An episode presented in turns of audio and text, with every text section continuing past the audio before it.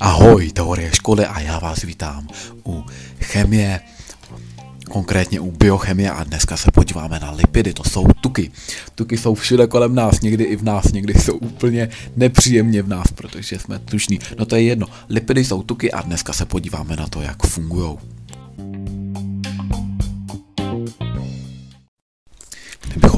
Podívali z chemického hlediska, jak takový lipid nebo tuk vypadá, zjistili bychom, že se sestává ze dvou složek, z glycerolu a z masné kyseliny.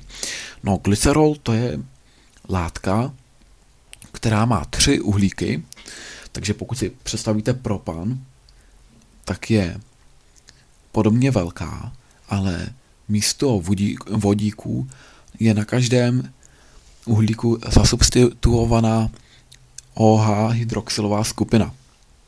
Takže na prvním uhlíku jsou dva vodíky a jedna OH skupina, na druhém uhlíku jeden vodík a jedna OH skupina a na třetím zase dva vodíky a jedna OH skupina. No a k této látce, k tomu glycerolu, se připojují masné kyseliny. A co je taková masná kyselina? Masná kyselina je každá vyšší karboxylová kyselina, která má sudý počet uhlíků.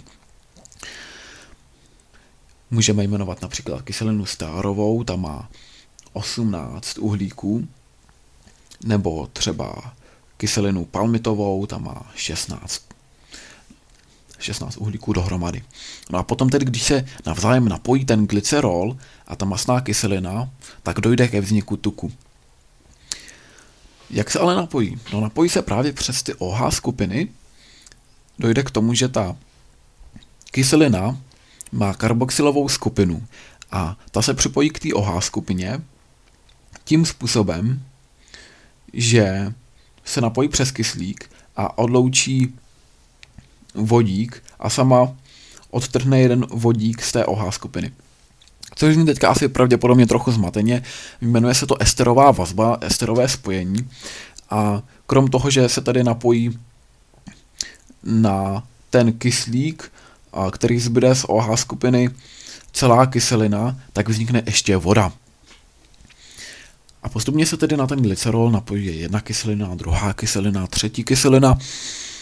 A to spojení je tedy, a, že máme uhlík, který je na glycerolu, k němu je přivázaný kyslík, který je stále z glycerolu, ale potom je odštěpen vodík a na ten kyslík se připojí a další, kys, a, a další uhlík z kyseliny mastné a z tohoto uhlíku, krom toho, že je připojen na ten glycerol, ještě vede dvojná vazba, kterou je připojen kyslík, a tam se nic nezměnilo a dál už vede ten řetězec. No a ve chvíli, kdy máme tady ten tuk, tak a může se tam připojit jenom kys- jedna kyselina na jeden hydroxyl, nebo dvě, a nebo tři. A podle toho taky nazýváme ty tuky. Pokud se připojí jenom jedna kyselina na jeden hydroxyl, pak tuk, ten tuk nazýváme monoacylglycerol. Pokud dvě kyseliny na dva hydroxyly, pak je to diacylglycerol, no a překvapivě pokud tři kyseliny na tři hydroxyly, tak je to triacylglycerol. Triacylglyceroly jsou nejčastější, ale neznamená to, že by ani tam ty předchozí skupiny vůbec neexistovaly. Když se podíváme podrobněji na masné kyseliny, tak bychom je mohli dělit na nasycené a nenasycené. Rozdíl je v tom, že nenasycená masná kyselina má násobné vazby. To znamená, že má třeba dvojnou vazbu nebo dokonce i trojnou vazbu, ale většinou má pouze tu dvojnou. A ta dvojná vazba může způsobovat izomerii cis nebo trans.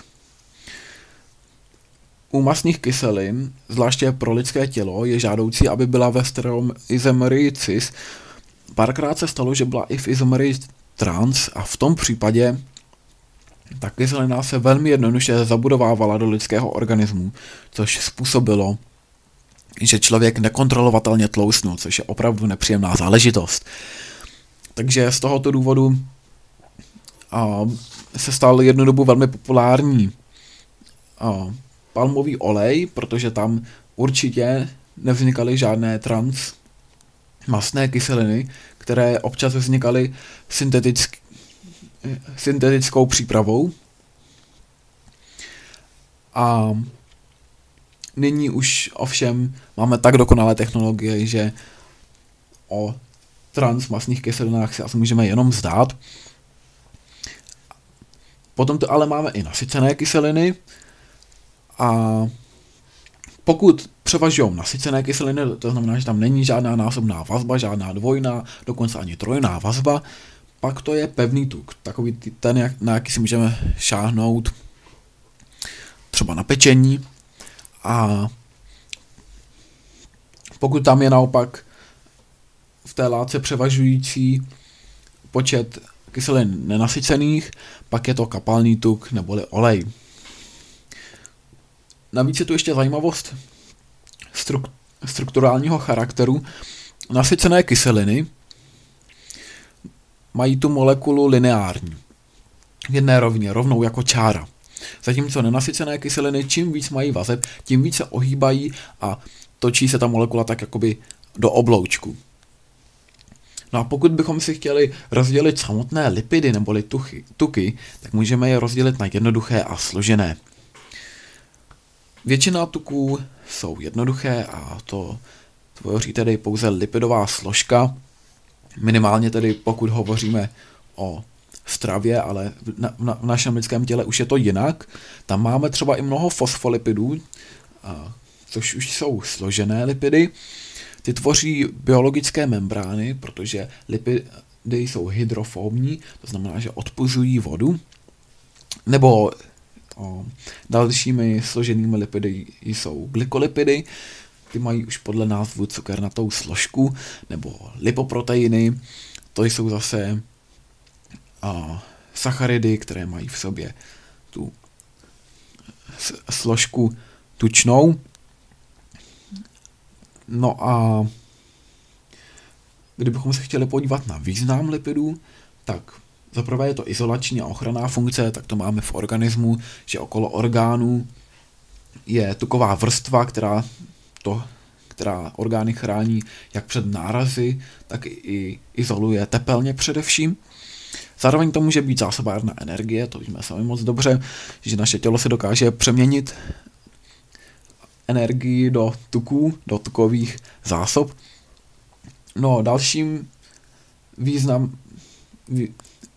významem je to, že některé látky mohou se rozpouštět v tucích, to znamená, že tuky mohou tvořit prostředí. Například vitamíny A, D, E a K se rozpouští v tucích, ve vodě se nerozpustí a proto je moc dobře, že tam ty tuky máme. No a jedním z posledních významů je to, že ohraničují prostředí. To můžou právě fosfolipidy, které tvoří biomembrány a tedy odpuzují vodu. Kdybychom se podívali na hydrolýzu tuků, to znamená rozpad tuků zpátky na glycerol a nějaký další produkt, tak máme dvě hydrolýzy, hydrolytické štěpení kyselé a hydrolytické štěpení zásadité. Hydrolýza kyselá probíhá takto. Máme ten tuk a teďka tam přidáme nějakou kyselinu, která teda odštěpuje kyslík a tím, jak odštěpuje kyslík, tak se ten kyslík naváže na tu část, která byla původně glycerol a tam tedy vznikne, vznikne OH skupina a potom nám zde vzniknou ty kyseliny. Takže kyselá hydrolýza udělá z tuku kyselinu a glycerol. Zasaditá hydrolýza vypadá trochu jinak. Tam přidáme třeba hydroxid sodný a pokud přidáme hydroxid sodný k glycerolu, tak opět teda k tuku, tak opět vznikne glycerol, ale místo kyseliny zde vznikne dipolární látka. My této látce budeme říkat mídlo. Je to takzvané mídelnatění. A tahle látka má sice na jednom konci ten, tu část, která se může podobat té karboxylové skupině, ale místo vodíku, který je na karboxylové skupině COOH, tak to H tam chybí a místo něj tam je Na+. Takže tam je tedy jontová vazba O- a Na+, což ve výsledku způsobuje to, že um, ten kyslík má záporný náboj, což přitahuje všechny bipolární částice, což je především voda. Takže voda se natáhne na kyslík a tím pádem ta masná špína bude přitahována zase někudy jinudy. A ano, ta bude přitahovaná z druhé strany tou koncovou částí CH3. CH3 má van der Waalsovy vazby, díky kterým váže tu masnou špínu. A díky tomu to mídlo dokáže na sebe navázat tu špínu, protože tu vodu odvede k tomu O- a tu masnou špínu naopak na druhou stranu k tomu CH3. A potom, kdybychom chtěli takový olej uh, stužit něčím, tak ke stužování dojde, pokud provedeme hydrogenaci, to znamená, dáme tam navíc vodík do vazeb, které jsou násobné, tak pokud je uděláme zpátky jednoduché a nasy, nasytíme je, tak v tom případě dojde ke stužení. Tak toto je stužování oleje a pokud bychom chtěli jiným způsobem udělat, aby olej byl hustší, tak možná bychom se mohli snažit o vysychání oleje. Vysychání oleje probíhá tím způsobem, že dojde k oxidaci a následné polymeraci a vznikají takto fermeže.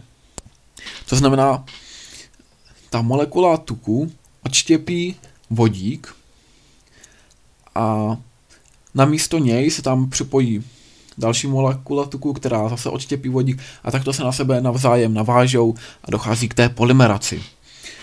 A fermeš to je uh, určitá složka barviv nejčastěji dřeva, taková hutnější a ta právě vzniká tímto způsobem. Takže to byly lipidy. Já vám moc děkuji za sledování a doufám, že se uvidíme v další epizodě a zatím ahoj.